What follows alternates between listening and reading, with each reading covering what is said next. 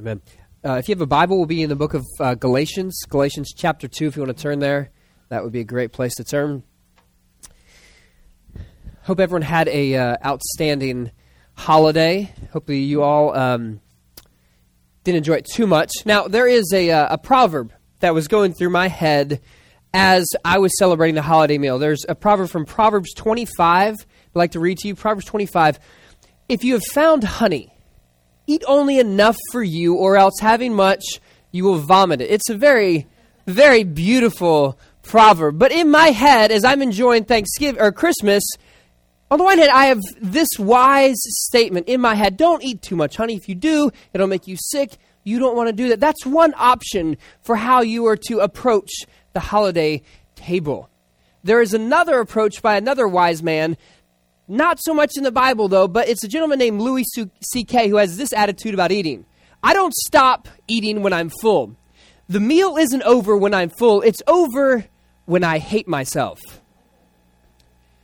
On Christmas, no exaggeration, I did not eat Christmas dinner. You want to know why? Because I ate fudge. From the moment I walked into Lindsay's grandparents' house, I started eating. The seal had been broken, and when they sat down at the meal, I was like, guys, I've, I've literally eaten my dinner as fudge. So, sorry, I'm not doing that. So, amazingly, after Christmas, all your pants become skinny jeans. So it's an amazing thing. And so what happens is you have this experience in which if you were like me, you gain the obligatory five pounds around the holidays. Okay? Average, according to some research, shows that people gain five pounds, which is an amazing accomplishment. We should all be proud of. It's growth, it's improvement.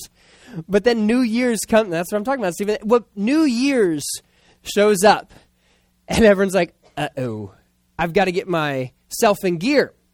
And so we start talking about New Year's resolutions. And the very first one that everyone talks about is what? I need to lose weight. Yes. It's I need to lose weight. I need to improve something. I need to change something. And so I want to talk about that today. What we're going to do next week is we're going to have our five year anniversary service and we're going to talk about that. The following week, we will get back to talking about monsters. But this week, I want to talk about resolutions.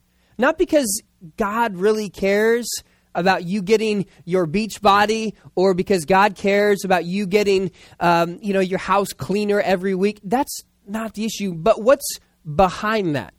The motivation that gets us doing the resolutions that we do.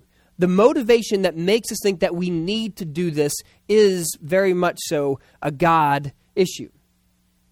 Let's start uh, reading Galatians 2. Uh, in Galatians 2, Paul writes this It's all right.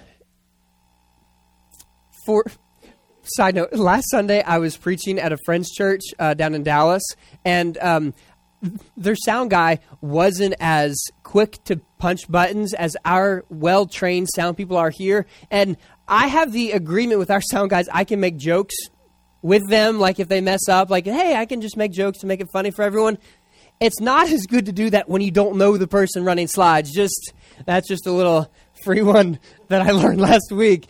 Anyway, um, Galatians two. For through the law I died to the law so that I might live to God. I have been crucified with Christ, and it is no longer I who live, but it is Christ who lives in me.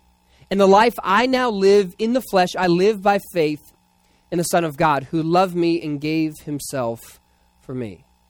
What I live, it's not me anymore, but it's Christ living through me. That's who you are in Christ Jesus. Let's pray. God, help us to remember who we are in you. And no matter what resolution we have, how we want to step up our game or improve ourselves or make progress, let us remember that that does not shape who we are in you. And we don't need to change anything to be more loved by our Heavenly Father. In Christ's name we pray. Amen. So, since um, I, I, do the podcast thing that I do, I get books in the mail from publishers who want me to, to read their book and, and to talk about it. And so, it's no uh, random occurrence for me to have books that I've never heard of, authors I've never read before, just show up on my front door. And so I don't want to be rude because I'm not going to read them all, and I don't want to just throw them away because that would be like you know bad for the environment. So what I do is I put them in my office and I just like have a, this like growing stack of books that I'm never going to read. And so one day I'm sitting in my office a few months ago, and Lindsay walks in, but before she gets in the door, she says, "Luke, do you want me to print you know the weekly off or something off for venture because uh, i'm sure you're busy right now and what am i i'm sitting on my phone on my chair in my office and i'm going I really don't want to print. And so I reach up and I grab one of those books I was not planning on reading. I'm like, Yes, honey, I am very busy doing the Lord's work. It'd be great if you did my job for me. And so she's printing this off. And so I have to read this book, which I wasn't planning on reading. And the reason I wasn't planning on reading the book is because it fits in a group of Christian books that I like the, to call the you're a terrible Christian if you're not doing what I'm telling you to do category. Now, that's not actually anywhere on the book, it's just the sense that I get where you have these books that tell you you're not really a good Christian if you're doing what you're doing right now. You need to do more. And often, what more looks like happens to be the very thing that the author, surprise, surprise, does very often. Whether you're not a good Christian if you're not, you know, creating your own clothes at home and not contributing to a corrupt, you know, uh, clothing industry, or if you ever use your phone, you're a bad person. Now, don't get me wrong. I think discipleship is always causing each of us to look inward and to take deeper steps of commitment. And don't get me wrong, I think in a, a place like Texas where everyone is a Christian, it's very easy for everyone to water down their commitment to Christ. I agree with those things. But I think often when people play on guilt, they're playing on something that we all have. We all have guilt. The reason that so many movies have as their goal redemption for the main character is because we all know there's something wrong that we need to fix. And you don't have to read a whole lot. You don't have to read much, even in the Sermon on the Mount, Jesus' main teaching, to realize that we're all guilty. Jesus said, You've heard it said, do not commit, do not uh, get a divorce, but I say unto you, anyone who looks at a woman lustfully has already committed adultery in their heart. And any guy who reads that doesn't have to think too hard about how many times they took that second glance at someone they shouldn't have and go, yeah, there's, there's something wrong with what I've done. Uh, Jesus also says, You've heard it said, you've heard it said, an eye for an eye. But I say, do not resist evildoers. If someone strikes you on one side of the cheek, turn the other cheek. And you've heard it said, Love your neighbors and hate your enemies, but I say unto you, love your enemies and pray for those who persecute you. And you don't have to think too long to think about your, your own inner dialogue in your head. And we've skipped past praying for those who persecute us and wishing well for those who have harmed us. And we create, instead in our mind, these recreations of our interactions with people where we're like punching up our dialogue. And so instead of those times when they said something to you and it hurt your feelings and you wanted to respond, and instead of saying something like, um, yeah, well, you, so what? You create this dialogue where you say something really punchy. And so all the people around you go, oh, snap, after you say it, and it sounds really great, and you're the hero. Or maybe I just think that way since I was born in Philadelphia and we talk like that in the playground. Jesus said, don't store up treasures on earth. Jesus said, don't worry about tomorrow. Jesus said a lot of things in the Sermon on that you don't have to read too much of that and go, I, I don't live up to this. And if anyone has a little bit of honesty, you look at it and go, we all have fallen short of what we want to be. And when you play on that, you can play on something that we all have inside of us. And there's a problem when that becomes our motivation for change. You see, there's a difference in thinking that what I have done is wrong and thinking that there's something wrong with me. There's a drastic difference. When you think, yes, I have done something wrong, which is guilt. And when you start to think that there is something wrong with me, because that's shame. And often that is the motivator for resolutions. Two years ago, I decided I was going to start writing. So I need to start writing. And so I begin this journey of I'm going to start writing things and I write this pro- one thing, and then the next year I, I need to write something out, and so I write that. which is good. It's a good to have resolutions. It's helpful for me. But the problem with that resolution is I remember the exact moment when I decided I needed to do this. I was at my in law's house. It was Christmas, sitting on the love seat in their living room, and the thought crossed my head that, Luke, you are not accomplishing enough. You, aren't doing enough. You're, you're not doing what you should. There's something wrong with you. You're a failure because you're not accomplishing so much. And the difference is, I could be saying that, Luke, you haven't made good choices and you've wasted time on things that you could have been more useful with. Instead, I thought, Luke, you are a failure. Do you see the difference? And when you use that kind of thinking that there's something wrong with you, it becomes a good flame to get you going. It is a good motivator. Honestly, it is. But eventually, that flame will consume you because that's not a place where you can live out of. Peter Scazzero, in his book Emotionally Healthy Spirituality, talks about the temptations Jesus faced in the wilderness. The three temptations of turning uh, stone into bread, of bowing down to the devil so the devil will give him control of all the world, and then throwing himself from the top of the temple so that God would send angels to rescue him. And Scazzero talks about those three temptations as a temptation for performance, like you perform this thing of stone to bread, of possession, possession, having the whole world, and then the temptation of popularity, of everyone knows who Jesus would be because God would send an angel to rescue him.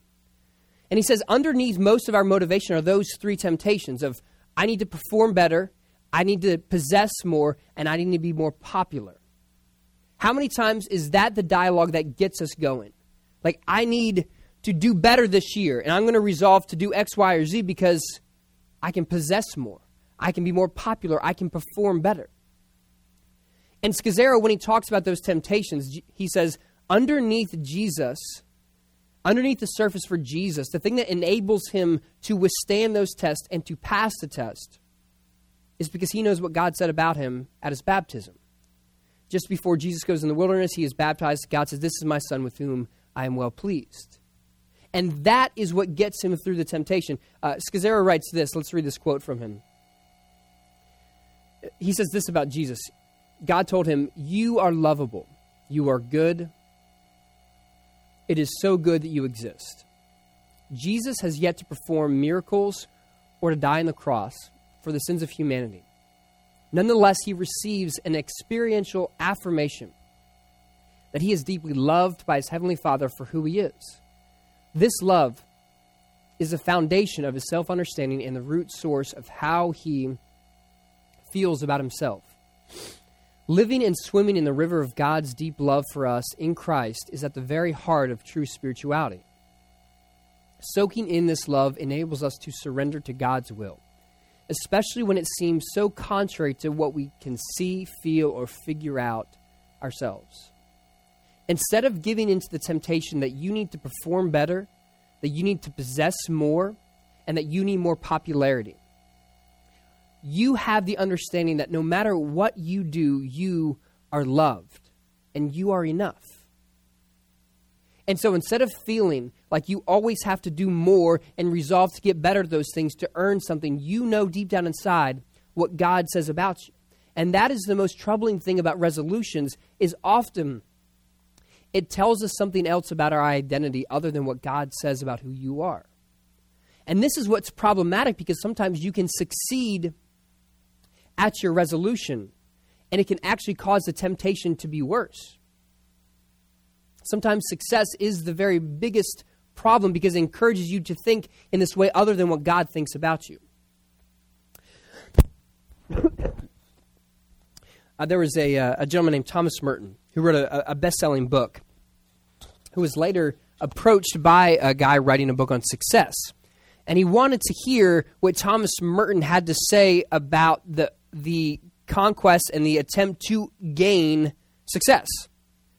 And so Thomas Merton responds this way to the guy who's trying to figure out how to become successful. And Merton writes this I replied indignantly that I was not to consider myself a success in any terms that had a meaning to me.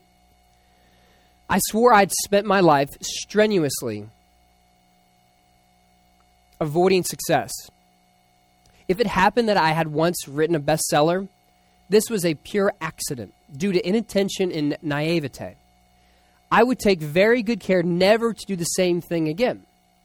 If, it, if I had a message to my contemporaries, I said, it was surely this be anything you like, be madmen, drunks, kids, don't take that literally,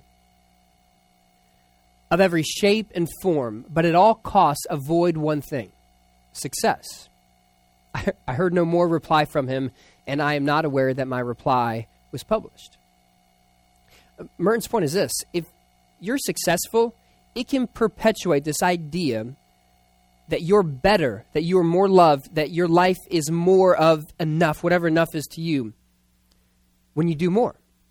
And that's why the, the, the ability to slide into pride is so easy. Where you go from being depressed about something, and then a few weeks after mastering this habit, all of a sudden now you're the expert. And you look down on people who don't do it, right? How many times have you seen the normal person who watches TV? They have their shows on TV, they like to watch them. They show up to watch their shows, or maybe they're a binge watcher on Netflix. Every night they watch Netflix and they watch about four episodes more than they really should, and they love it. This is their life. And then they get this wild hair and they decide, I'm going to give up TV. I'm never going to watch TV again. And what happens? Inevitably, it gets worked into every conversation. How's the weather today? Uh, I don't know because I don't watch TV. What are you doing this evening? Whatever the Lord says, because I don't watch TV like you heathens, right?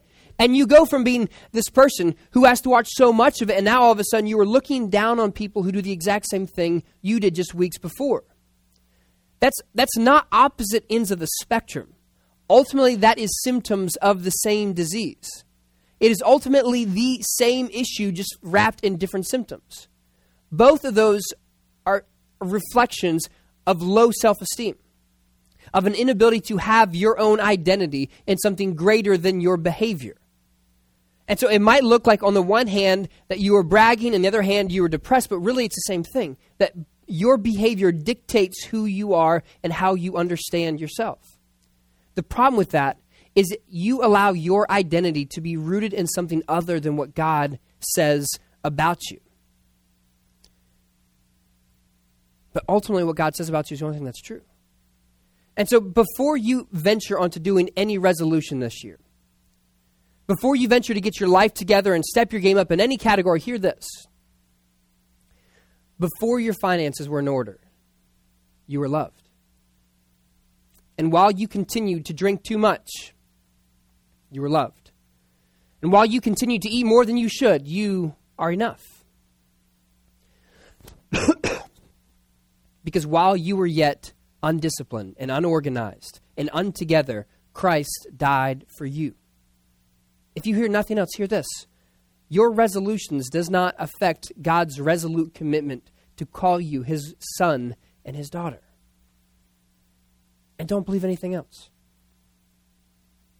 Now, this would be easy to misunderstand and think, well, then we should never do anything to improve ourselves. If God loves us the way we are, then we don't need to ever worry about improving ourselves and getting better and improving on any area of our life. But the issue is not about your desire to improve yourself, it's where that's coming from. Because ultimately, resolutions are about your ability to have willpower to resolutely commit to doing something. The journey of Christianity is learning to live out of your identity. And that drastically shapes how you experience life. Learning to live out of that shapes who you are in ways that resolutions can't touch. So, I want you to imagine a scenario. I want you to imagine you're a senior in college and you're just weeks away from graduation. And when you graduate, you've got this dream job lined up. As soon as you get your diploma, they're going to say you're hired, you've got the paper signed, you've got the job. You're engaged, you're going to get married, just two weeks after graduation, you're going to start your new life with your new job and your new diploma. But just three weeks before graduation, you get a call from your academic advi- advisor, and they say, Sorry about this, but you missed a freshman level English class, and you can't graduate without it. So you can come back in the fall because that's the only time during the fall, the spring that it's offered. It's offered in the fall. And you say, What are you talking about? I'm about to graduate. My grandparents have bought plane tickets. They figured out how to use Priceline. I explained it to them on the phone. You can't undo what I went through to teach them how to use Priceline. And she says, okay, there's one option. You can take a Maymester class the week after graduation. It'll count as a freshman Bible class. And you say, of course, I'm going to take that.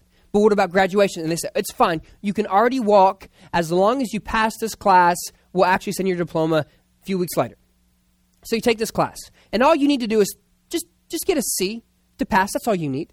And so you're coasting through. You get to the last week of the last day of the short course, and your final showing up, and you have an 80 in the class. You're doing good. All you need to pass, since your final is like 30% of your grade, so you need roughly like a 50% on your final to keep that C average and pass. And so you've got plenty of things to think about. You've got a honeymoon coming up. You've got a new job coming up. You're thinking about all these things. So you don't do what the assignment is, which is to read the book Moby Dick. Instead, you go online, and since you can't find a movie that you can download on Netflix, you find Cliff Notes. And you scan through that. You know that the test is going to be multiple choice. You can get through and get a 50 from Cliff Notes. That's all you do. But you show up to class, and the teacher hands you one piece of paper. You look at the piece of paper. You go, oh, just one side, one piece of paper. This test can't be bad. I'm going to be out of here in 30 minutes. You're feeling really good. And then you start reading the questions. There's only one question. Again, this is even better. You read the question, it says this How did you read the book Moby Dick? Yes or no? And you go, Well, I read Cliff Notes, Moby Dick, that counts. And you look underneath and find print, it says, No, Cliff Notes does not count. Did you read Moby Dick? Yes or no? That's the only question in your final. You're either going to pass or you're going to get a zero. If you get a zero, you do not graduate. You do not get the job. You do not get married. Why? I don't know. Just go with it. What do you do? My ethics professor in college wrote a book and he used this example in it. And he writes this about what he thinks all of his former students would do. And he writes this this is what Randy Harris says. If the consequences are high enough, most people's integrity is for sale. And if you don't lie in that situation, I contend there's only one reason you don't because you're not that kind of person. This is another form of ethics, which we call virtue ethics, which is not really about what kind of actions we do, but about what kind of people we are.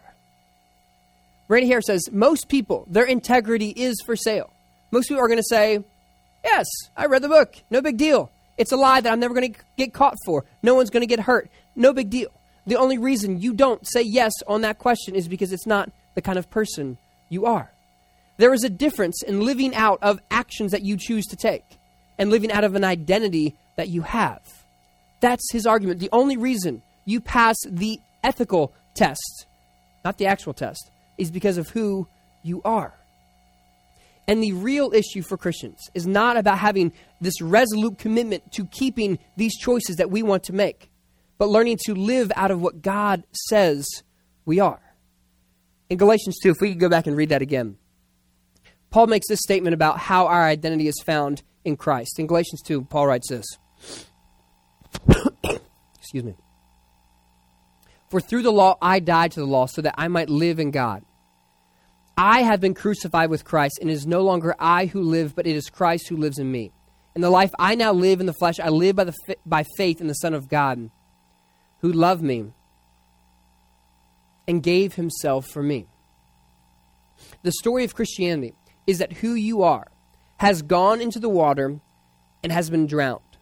Your old self has gone into the water and you have passed away. You have come up out of the water as a new person and who that person is, it's Christ living in you. So, this process of Christianity is learning to live out of that identity. That you have an understanding of these are the choices I make.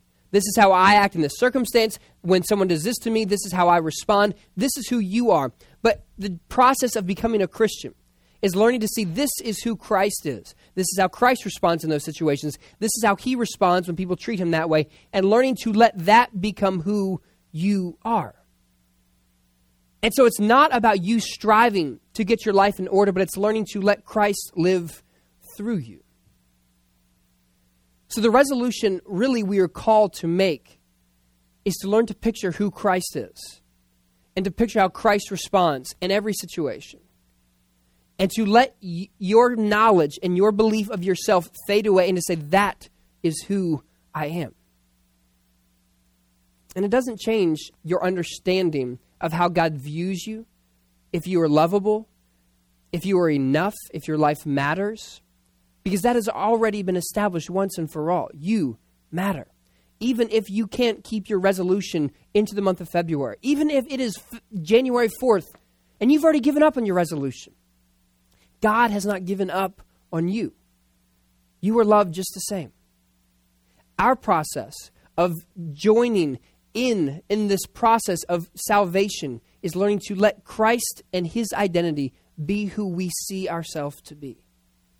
And that is a lifelong journey. We take this meal called communion or Eucharist or the Lord's Supper every week because it reminds us of who we are. We're people of the cross. We are people of the death, burial, and resurrection. And that is our story. Let's pray.